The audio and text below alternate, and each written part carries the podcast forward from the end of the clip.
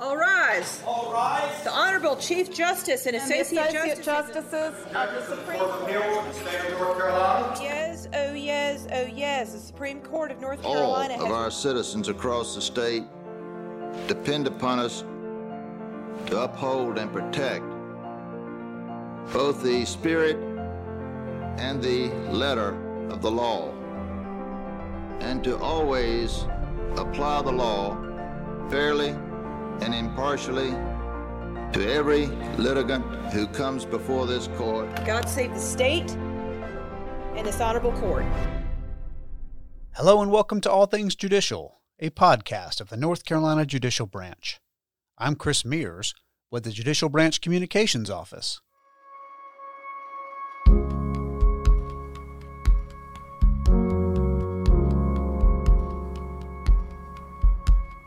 In this episode, we listen to a 2009 interview with former Supreme Court of North Carolina Associate Justice Harry C. Martin.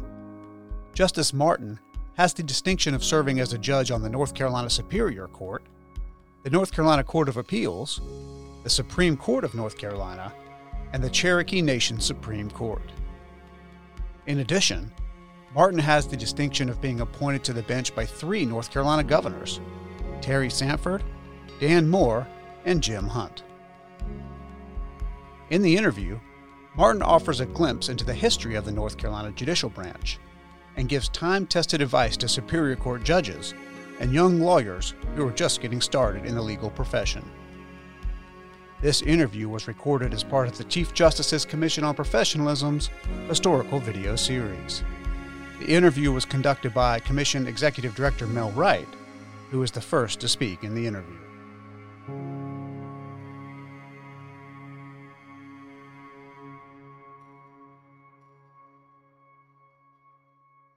And we're here in Asheville, North Carolina, and I'm honored today to be sitting with Justice Martin. And Justice Martin, I thank you for agreeing to be here to share a few thoughts with us today. Well, I'm happy that I'm able to be here, and it's a delight to help and participate in what the Chief Justice and, and plural Chief Justices are uh, doing in this professionalism project that you have. Well, now, when you came to Asheville, as I understand it, you started your own practice. You were right out of law school, Right. had not practiced for a while, and had no experience.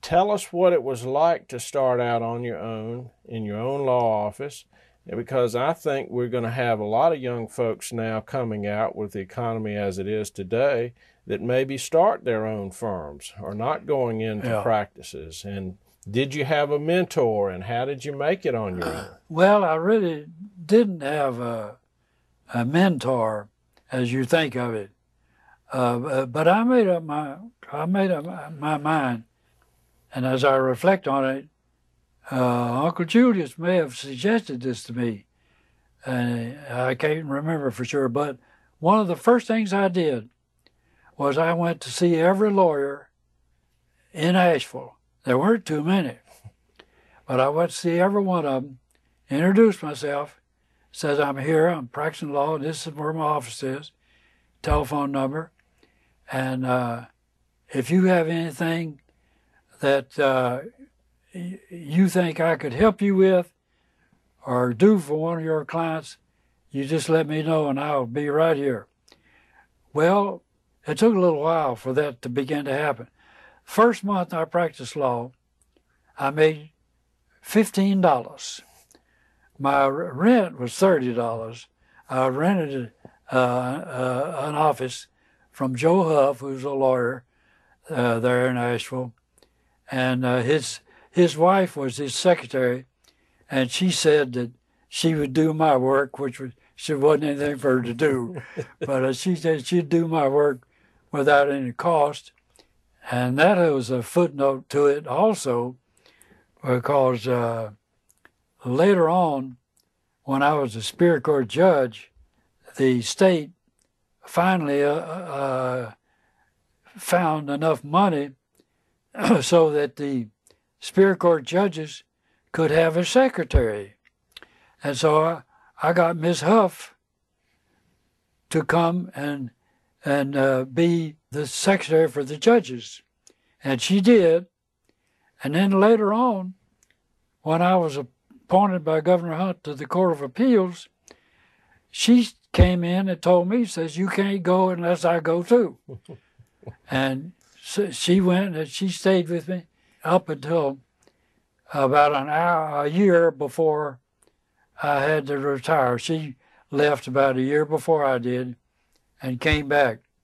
But coming back to that practice, uh, I, I would say that one of the most satisfactory things is to open your own office.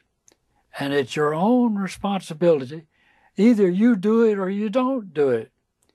And uh, if you work at it and devote your time properly, you you'll get business. And very often, in those early days, a lawyer would send somebody to me because he is too busy to tend to it. Well, the next time that guy needed a lawyer, he came to me. Right. And it, it, it just gradually uh, grew. Also, fortunately, the Roosevelt administration had had the uh, foresight to know that a lot of veterans were going to be starting in business, so to speak, and would need help. So uh, there was a program where uh, I I got three hundred dollars a month from the government for the first eighteen months, I believe it was, might have been sixteen, that uh, that I practiced law. It was uh, known as the Veterans Readjustment Allowance, kind of bridging you over from your in- income as a serviceman to your own income that you're earning yourself. If you were appointed to represent somebody in a capital case, and I was at least three times, uh, you were the judge could pay you, and the state would pay up to two hundred and fifty dollars for representing somebody in a capital crime. Today, uh, that's all changed. Uh, Well, after working for a while in that firm, was the next step for you to go to the bench? Uh, it, it, it was, in- insofar as my uh, career was uh, concerned. I did take a another big step after I'd been practicing law for seven, about seven years. Uh, I got married. That's the longest contract I've ever been in. it's still going on.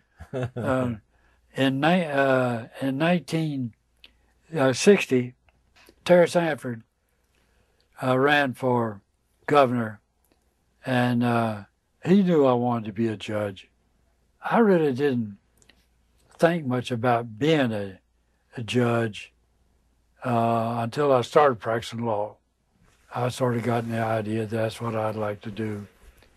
And What What did you learn uh, as a superior court judge that you could share with us? Well, uh, a Superior Court judge, the most dangerous part is uh, talking too much. Court judge, judge has to quickly learn not to say much because you all you really don't need to. Uh, somebody says ob- objection, overruled. You don't have you don't have to say overruled. Blah blah blah blah blah blah. Tell why you're overruled. Don't have to say that. You tell why you're overruling. Some appellate court may say no. Uh, that's that's that's a, that's the wrong reason. Uh, he didn't overrule it for the right reason. So, judges, uh, uh, Superior Court judge especially, has got to learn to say little and to listen a lot. People have asked me, I sat on all three courts, as to which one I thought uh, was the most important. I told them I thought the Superior Court judge was the most important because he's all by himself. There might be another Superior Court judge in the courthouse that he could talk to, but that's be the only guy he could talk to about a problem he might have. Whereas Court of Appeals, you got a panel of three, you got two other guys to help you. Supreme Court, you got six other people to either help you or confuse you. well, now, after the Superior Court judgeship, did you go to the Court of Appeals? I did go to the Court of Appeals. What year would that have been? Uh, 78. Okay. Yeah, 19, 1978. I was appointed to judicial office by three different governors uh, Governor Sanford, Governor Moore, and Governor Hunt. And Governor Hunt made the same mistake twice. He appointed me twice to the court, uh, to the Court of Appeals, and then and then to the Supreme Court. I enjoyed the Court of Appeals work, and I, but I think I served just about the limit of uh, what a fellow ought to have to do. I remember the last year I was on that court, I wrote 105 opinions. For the Court of Appeals in one year? In one year on the Court of Appeals. That's one about every three days, roughly. And when you throw in Saturdays and Sundays, uh, that's a lot of work you're doing. Supreme Court, uh, you might write 25 opinions in a year's time, something like that, maybe. How long were you on the Court of Appeals? Four years. And how long were you on the Supreme Court? Ten. Ten years. Yeah. All right. And uh, I mentioned to you earlier that I did not like the mandatory retirement which the legislature had passed, saying if you got to be 72 years old, you were too old to be a judge. You look at the Supreme Court of the United States, you got one judge, justice up there now, he's same age I am, I believe he's 89, and he's still serving on the U.S. Supreme Court. There have been lots and lots of justices, and lots of them on the court here in Raleigh that are over 72 years of age. But the legislature, uh, in their wisdom, decided that after you reach a certain age, you couldn't no longer be a judge. And I think trial judge uh, he, he can't be a judge after he's 70, I believe it is. What the difference is, I'm not sure. they gives these guys in Raleigh that they can stay for two more years, and guy up here on the Superior Court can't do that. Well, what uh, what year was it when you stepped down from the Supreme Court, approximately? Uh, it's 1992. Yeah. Uh, and after that, did you retire? Did you go home and, and stop any form of the practice of law? Well, I was pretty much retired for about six months when I got a phone call from Principal Chief Jones at the uh, Eastern Band of Cherokee Indians telling me about the Cherokees closing out the what they call the CFR court uh, under the Code of Federal Regulations, which is actually a court run by the Bureau of Indian Affairs, and everybody who worked in the court system was a federal employee. They were not employees of the tribe. It was a federal court, not a tribal court. They wanted to terminate that. So I talked with uh, Chief Jones, and he convinced me to take that job, and I did. I told him that I wasn't gonna, I couldn't move to Cherokee. He said that's all right, and so I drove back and forth. And what type of cases did you hear in that capacity with? The... Well, uh, there were three of us on the Supreme Court. Myself, a Cherokee Indian who lived in Washington D.C. Uh, she, she was a graduate of Duke University and Columbia Law School. Very bright uh, young woman. The third judge, he was from Macon County. I can't think of his name, but he was a white man, not a Indian. Unfortunately, in the view of the Cherokees, Congress has passed a statute and says that for any criminal offense tried by a tribal court, you cannot sentence him more than one year in prison. In practical way, somebody charged with a big drug felony, justice could not be served if he's convicted. So those cases, including murder cases, rapes, burglaries, all the heavy crimes, they go to the United States federal court sitting in Bryson City. The principal criminal jurisdiction of the Cherokee Tribal Court is uh, about the same as a district court judge in the state system. Now, on the civil side, they have unlimited jurisdiction. Uh, they can try any kind of civil case. Let, let me ask you this question, Justice Martin. Um, you have had a wide range of experience with the practice of law and sole practice and uh, a partnership and, and on all levels of the trial bench. What important aspect of professionalism do you think young lawyers need to be aware of as they start out practicing law? Well, I, I think the important thing for a young lawyer is that you are a professional. Uh, you are not in a business to make a certain amount of profit. You do not have other people's money invested in your business, and you do not have other people pressuring you. You've got to make more money. The practice of law is a true profession, and the principal objective of the practice of law is to help people not necessarily help businesses. You can help businesses, corporations, and the like, and there's nothing wrong with that.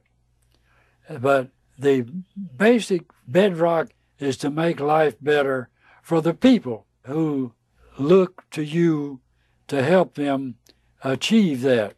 I remember an older lawyer telling me years ago if you mind your office, and if you do your work, you don't have to worry about making money.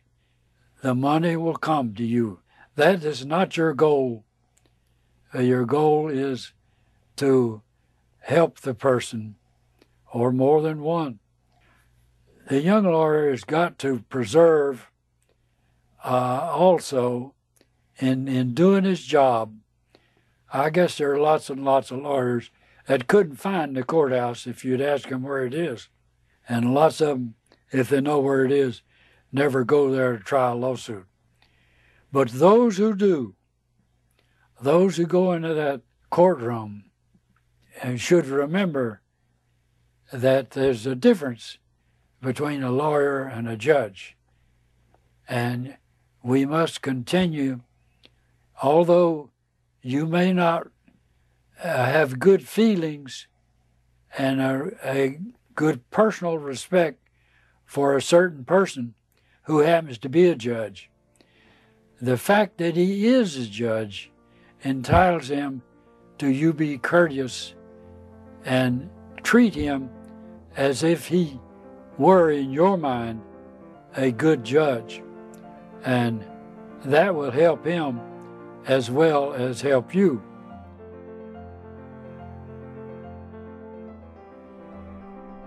You've been listening to All Things Judicial, a podcast from the North Carolina Judicial Branch. You can find out more about the Judicial Branch by visiting nccourts.gov.